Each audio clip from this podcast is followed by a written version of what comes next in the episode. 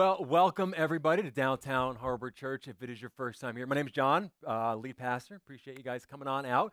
Today we are kind of in the middle of our fall series that we've been calling Follow Me. Let me just put a little turn against me. Anyway, so the big theme for this series is this idea that Jesus was a master evangelist. He had this unique ability to engage with anyone and everyone, rich, poor, powerful, powerless, just broad spectrum of folks, people who were nothing like him, liked him. They, they, they wanted to be in his company. They wanted to be in his presence. They wanted to hear what he had to say. And so our goal for this series is to figure out his secret sauce, to kind of kind of learn how he did this, how he engaged with people, and then follow his lead. Do what he did as we kind of go out into the world to share the message of Jesus Christ. So today, what I want to do is I want to look at a passage in Scripture that we have never examined before in the seven years of history here at DHC. And the best way to describe what we're going to kind of witness um, today is really an awkward dinner party. Um, I don't know if you've ever been at an awkward dinner party or an awkward dinner. I have. You know, someone says something uncomfortable and you just want to crawl under the table and, and die. Um, it's great. It's a lot of fun. That's today. All right. Now, Jesus is the awkward guest at this dinner, and he just makes everybody feel super uncomfortable. Now, over the course of this evening, which would have really been several hours, he teaches three big lessons, which I feel like correspond to the appetizers, the, the main course, and, and the dessert. And there's just a ton that we can learn. So I want to walk us through the whole evening and find out what we can learn. Our story picks up in Luke chapter 4, verse 1. One Sabbath day, it says. Jesus went to eat dinner in the home of a leader of the Pharisees. Those are Jewish religious uh, leaders. And the people were watching him closely. So let's stop because a couple of things I want to point out here. Number one, notice that he's socializing with these Pharisees. If you've been here before, you've heard that name and you know that Jesus was constantly butting heads with these people. But even though he was constantly butting heads with them, he would still fellowship with them, which is so interesting. Now remember, Jesus didn't come to earth to win arguments, okay? He came to earth to redeem people from their sin, and that includes these Pharisees. Now, there are two other things going on here which are interesting, and it'll give us a clue as to where this evening is going. First is that it happens on the Sabbath day. If you don't know what the Sabbath is, the Sabbath was a, a religious occasion for them where one day a week they were to do no work, okay? Instead, they were to reflect on all that God has done for them. Now, also notice that at this dinner, the people, it says, were watching him closely. This phrase, kind of watching closely, that phrase, when written in the original Greek, means something more like they were lying in wait. Lying in wait, okay? There, there's something almost predatory about how the other people at this dinner were watching Jesus, which means this whole evening was a trap for Jesus. One big test, which involved the Sabbath. Now, Luke, the author of this account, lets us know that there was a man there whose arms and legs were swollen. In other translations, it lets us know that he had dropsy. It's an old fashioned term for what we would now call edema. Now, this man's presence at this party is highly unusual, okay? Historical records tell us that a person who would be suffering from this affliction would normally be avoided by Pharisees. Okay, the Pharisees would, would, would see someone with edema as being cursed by God, and that condition would make that person what's called ritually unclean, meaning they could not go into the temple like that. And yet here he is in their house, about to have dinner. Why? Well, the Jewish leaders, they're going to use this man as bait. Now, they're banking on the fact that Jesus is going to see this poor guy and he's going to have compassion on him and that he's going to heal him on the Sabbath. And that's a problem because you're not supposed to do any kind of work on the Sabbath. Now, if all goes according to their plan and he heals on the Sabbath, then boom, he'll discredit himself in front of all the other guests who happen to be big wigs in the Jewish community and the Jewish leadership. Watch how Jesus handles this. So Jesus asked the Pharisees and the experts in the religious law, Is it uh, lawful to heal on the Sabbath or not. So Jesus is not an idiot. He knows this is a trap. He can see right through them. But like every other time, he just turns the tables back on them and he publicly asks them this question to choose effect, you know, uh, effectively between their traditions and kindness or compassion. Which is more important, he would say? The Sabbath or helping someone in need? Now, if they say the Sabbath is more important, well, then they'd be admitting that their traditions were more precious than people, and that doesn't really look that good. But if they said that, you know, compassion and kindness were permitted on the Sabbath, that's also a problem. Because now they'd be authorizing Jesus to violate their own rules. So they kept silent. Right? They, they, like, they tried to trap Jesus, now they realize that they've been trapped. And so they keep the trap shut. So, taking hold of the man, it says, he healed him and sent him on his way. Now, Jesus may have been surrounded by the most important people in Judaism. They may be lying in wait for him to break their laws, but it did not stop him from healing this man on the Sabbath. To really trigger them, he actually kind of, you know, uh, compassionately embraces this guy whose disease would have made him ritually unclean as well. And then he asked them, which of you, which of you doesn't work on the Sabbath?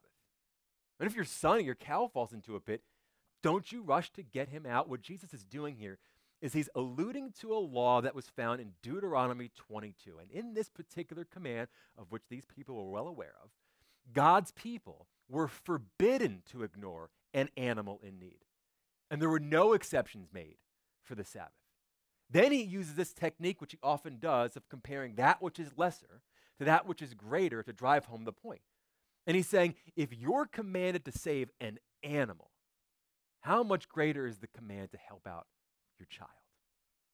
And come on, isn't this man someone's child? Jesus' point here is that mercy takes precedent over the Sabbath. Mercy to those who are in trouble, that's an overriding command, boys. The Sabbath was not intended to, to, to burden people, it was, it was intended to ease their burden. And for someone to forbid an act of mercy on the Sabbath is just contrary to all that is right. What Jesus is saying here is goes, listen, if your beliefs cause you to treat someone the wrong way, and there's something wrong with your beliefs, which of you, come on, which of you would not save your own son on the Sabbath? Again, they could not answer. Jesus' simple argument leaves them with nothing to say in rebuttal, with, with no grounds to defend their, what I'll call callous indifference to this man's suffering. So that's not what I would call like a smooth start to the evening, right? I mean, the, like the appetizers are not even out yet, and Jesus has already lambasted this entire group of people. So I kind of picture the host stepping in and going, "Okay, boys, let's, let's why don't we why don't we all grab a seat because the meal is going to come out." So we read that when Jesus noticed that all who had come to the dinner were trying to sit in seats of honor near the head of the table, he gave them this advice. So he sees these all these men who are sort of jockeying to get the best seat at the table. They think about where they ought to be seated, where they deserve to sit. They think about who they are, they think about all they've accomplished professionally, spiritually, and so they all go for the seat of honor. What Jesus is going to point out here is that really one of the byproducts of sin is this desire to exalt oneself, to lift oneself up, to boast, to promote oneself. That's pride. One could argue that is the essence of sin, and it's something we all struggle with. Whether we want to admit to it or not, we all want to be seen, don't we? Honored, admired, loved, maybe even envied. And Jesus, looking at these men's egos, exposes this inner, hidden, and ugly desire by giving them some unsolicited advice. He says, When you are invited to a wedding feast, don't sit in the seat of honor. What if someone who is more distinguished than you has been invited? Because the host will come and say, Give this person your seat. Then you're going to be embarrassed and you'll have to take whatever seat is left at the foot of the table. Instead, he suggests take the least important seat at that table. That way, when the host sees where you're sitting, he's going to go, what are, you, what are you doing all the way down there? Come up here. I got a way better seat for you, my friend. And you will be honored in front of all of the other guests. Jesus wraps up by kind of giving them the moral of the story, and he says, For those who exalt themselves will be humbled, and those who humble themselves will be exalt, uh, exalted. Now, Jesus' sort of sobering words about pride and, and self exaltation, as he calls it, prompts us, I think, to look inward into our own hearts, to examine our own motives and ask, why do we do what we do? Like, why, why do we do the things that we do? Why do we say the things that we, that we say? I mean, how much of our speech and actions is motivated by a secret desire for recognition and honor? Scripture is loaded with warnings against pride, against self exaltation, against self promotion. But I often wonder if it's falling on deaf ears. Because we live in a culture that really has normalized self promotion. The harsh reality is that the engine of social media is self promotion. Because of social media, self promotion is just expected. It's just what you do. And so people have no qualms about doing it. Hey, look at me. Look at me. Look what I'm doing. Look what I have achieved. Bask in my glory. We may not be trying to sit in the seat of honor like those Jewish leaders, but we exalt ourselves nonetheless. Solomon, the wisest man who ever lived according to Scripture, said this Let somebody else praise you, not your own mouth. A stranger, not your own lips. Jesus is urging those men around that table and us to be humble to be humble in our public behavior, and even more so to be humble in our own hearts. Jesus then turns his attention to the host. And he says to him, When you give a luncheon or a dinner, do not invite your friends or your brothers or sisters, your relatives, or your rich neighbors. If you do, they may invite you back, and so you'll be repaid. Instead, invite the poor and the crippled and the lame and the blind then, at the resurrection of the righteous, God will reward you for inviting those who could not repay you. Jesus is like, so hey, listen. When you throw a dinner party like this one, don't do it like this one. Now, what is he getting at here? I mean, is he, is he really trying to tell us that we should never have dinner with just our friends? No, that's not the case because we know at the Last Supper, Jesus dined solely with his closest companions. Now, I think what Jesus is driving at here is what I'm going to call true hospitality. We should absolutely be hospitable to those that we know, our friends, our family, even rich neighbors, like he said. If you got them, invite them. But Jesus would say that's not enough.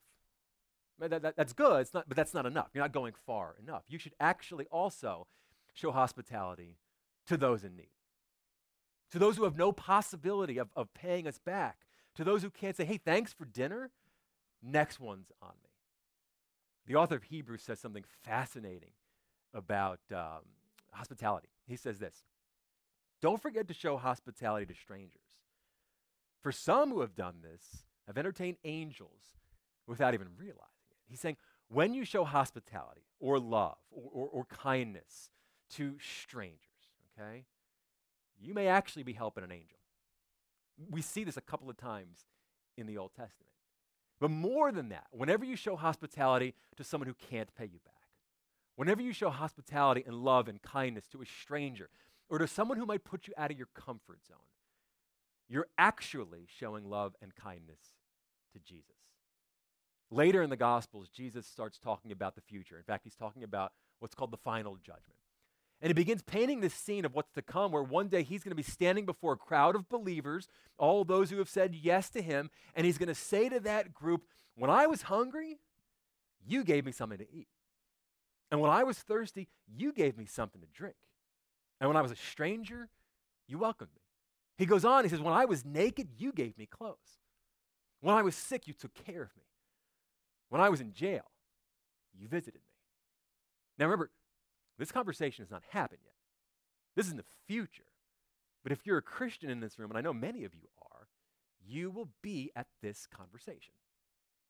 And according to Jesus, when you hear him say these words, you're going to ask, well, when did we give you something to eat or drink?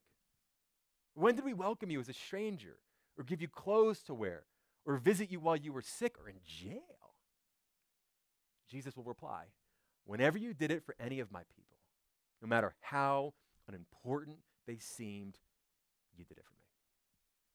What Jesus is saying here, and what he's saying around that table to those men, is that every single meal, every cup of cold water, every can of food, every time you invite someone into your home who may not be as lucky as you, every act of love given to someone in need is an act of love done to God. It pleases God, and it has an eternal reward. So, so far, Jesus has chastised them over their pride. He has called out the host for basically inviting the wrong people to the party. And so, to cut the tension, this guy sitting next to Jesus exclaims, Well, what a blessing it will be to attend a banquet in the kingdom of God. Kind of like, hey, how about those Yanks, right? Heaven's going to be great, isn't it? Now everybody kind of raised their glasses, hear, hear, right? And they're just thankful that Jesus is done with these awkward stories.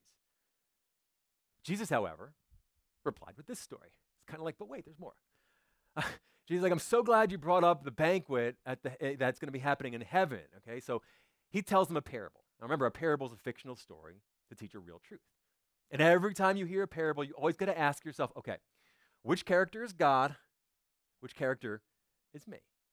So Jesus begins to tell this story. He says, A man prepared a great feast and sent out many invitations. And when the banquet was ready, he sent his servant to tell the guests, Come, the banquet is ready. But they all began making excuses. One guy had to take care of his property, basically, had to mow his lawn. One guy goes, I gotta, I gotta, I gotta take care of my oxen, I, I can't make it. Another guy said, I just got married, so mm, can't be there that night. Sorry about that. So the her- servant takes these requests back to the master, and his master was furious. And he said, All right, go quickly into the streets and the alleys of the town and invite the poor and the crippled and the blind and the lame. And so the servant did just as he was told. He reports back to the master, I invited everybody who told me, but there is still plenty of room for more people. And the master's like, Great, wonderful. I want you to go out into the country lanes, go behind the hedges, urge anybody you can find, so the house will be full. For none of those I first invited will get even the smallest taste of my banquet. And scene.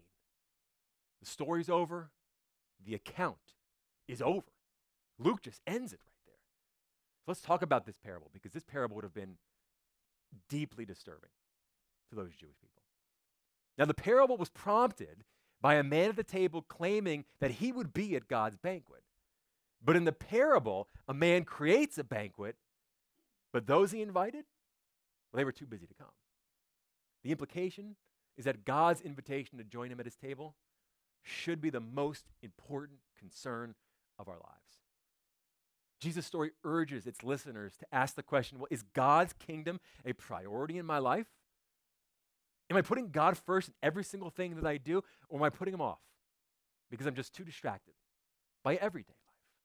Because notice the excuses that Jesus used in this story. One guy's got to mow the lawn, one guy's got to take care of his animals, one guy just got married. None of these things are bad things. None of these things are evil things or sinful things. These are necessary and good parts of our lives. The issue is what is of supreme importance in my life? Jesus is sitting around a table with Jewish leaders who all believe they had a seat at God's table because of their own righteousness or because they just happened to have been born Jewish. And yet, when God sent an invitation to his banquet in the form of Jesus Christ, they RSVP'd no. Jesus is calling these Jewish leaders to consider, or perhaps even reconsider, whether they've responded rightly to this invitation. Will they be sitting at God's banquet table on that last great day? Or will that banquet be enjoyed by those who are noticeably absent from this dinner party. So, how do we follow Jesus' lead here? It's the question we're going to ask every single week. How, what can we learn from Jesus' interaction at this dinner party? How can we follow his lead as we go out into the world to invite others to God's big banquet?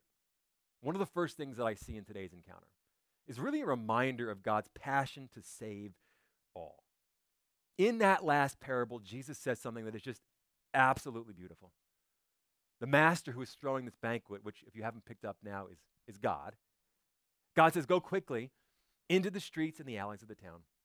Go out into the country lanes and behind the hedges and urge anyone you can find to come so that the house will be full. Last week, if you were with us, you remember at the end of the message in the practical, I urged you to name your Samaritan. That group, or that person, or that sin, or that category that you've essentially written off. That when you look at them or that activity or whatever the case may be, you think, now that's a real sinner. And you might never admit this out loud, but in your heart of hearts, isn't it true? Come on, isn't it true? That at times, maybe at moments of weakness, you almost wish God's judgment on them. I hope they get what's coming to them. Today's encounter reminds us that we must never allow our hearts to forget that God desires all to be saved. He desires his eternal home, as he called it, to be filled with guests, rich and poor, powerful and powerless, the haves and the have nots. And today's encounter is to remind you to get out of your comfort zone, to drop your prejudices, lose the ego and any sense of self righteousness that you may think you have and to share the gospel with every single person you meet, no matter how messy their life is, no matter how far from God you think they are. Jesus died for all. Jesus has invited all to be with him forever. And the last kind of interesting thing I notice in today's encounter is Jesus' ability to kind of cut to the heart. That's what I'm going to call it. He had this unique ability to look at a person and to just reach into the most private recesses of their heart and put a spotlight on that, on that sin or that area of weakness that, that really is holding them back. Now, if we're going to follow Jesus' lead, and we're supposed to, we got a real big problem on our hands with this one. The problem is we are not Jesus, okay? We're just people, we're mortals. We cannot see into the hearts of others. We cannot know their thoughts, but that's okay because Jesus sent us the Holy Spirit to help us. And so for us, our task is to pray for the Spirit's power. And that while none of us will have the divine insight that Jesus had, we can pray for the gift of discernment. We can pray for the gift of wisdom. We can pray for the gift of, of understanding. And we can give ourselves over to the task of loving people, getting to know them, and thus being able to speak with wisdom and understanding and love into their struggles, into their hurts, into their weaknesses and their failings, and into their needs. So, what's the practical? What do you do with a message like this? If it's your first time here, every single week we put this word on the screen because we want to make sure you can leave on a Sunday and know exactly what to do with what you've heard. So all week long I was thinking about, okay, what what is the practical from this encounter? And I was thinking, all right, maybe I could be clever and I can pull a, you know, a practical from each course of the meal. You know, appetizer, I could challenge you about showing mercy to people in need. Main course, I could, I could challenge you to reflect on, on whether you've knowingly or unknowingly kind of fallen into the trap of, of self promotion. Look at me, look at me, look at me. But as I stand back and I kind of look at the entire evening and all that Jesus said and all that Jesus taught, I think it really leads to a call to action, to a decision. Will you accept God's invitation? See, God's desire is that all people are saved, that all people would be made right with Him, that all would join Him in eternity at His banquet. John, who was the, the best friend of Jesus, put it this way For God loved the world so much that He gave His only Son so that anyone who believes in him shall not perish, but have eternal life. 2,000 years ago, God sent an invitation into this world in the form of Jesus Christ. Now, here's the thing ba- based on today's encounter, I think there might be two groups of people potentially in this room watching online or listening in the future. I think there's some of you who might think that you're too good to need saving. That was the Pharisees' problem. And I think others of you might think that you're too bad to be saved. It's too far gone. Jesus would say, You're both wrong. You're both wrong. Salvation is a gift from God. You can't earn it, and you do not deserve it. God's desire is that you would join him so his house is full. So would you say yes? Would you accept his invitation? Let me pray Heavenly Father, I want to thank you that this account has been saved for so many years that we may examine it. Lord, because it reaches into so many issues that we struggle with, God.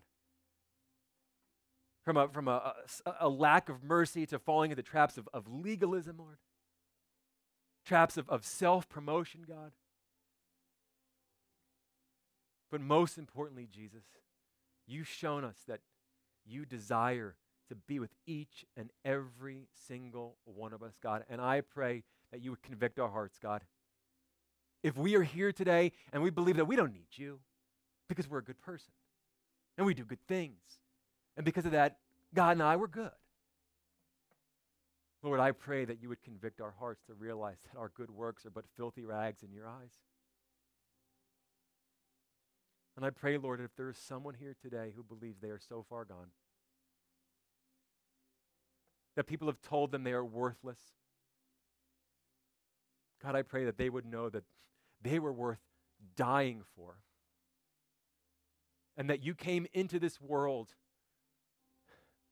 for those who think they're too good and for those who think they're too bad, God. And I pray that today you would convict all of us to say yes to you. Father, we need you. We love you.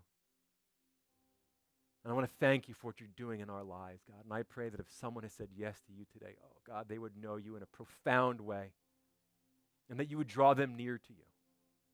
And we ask all this in Jesus' precious name.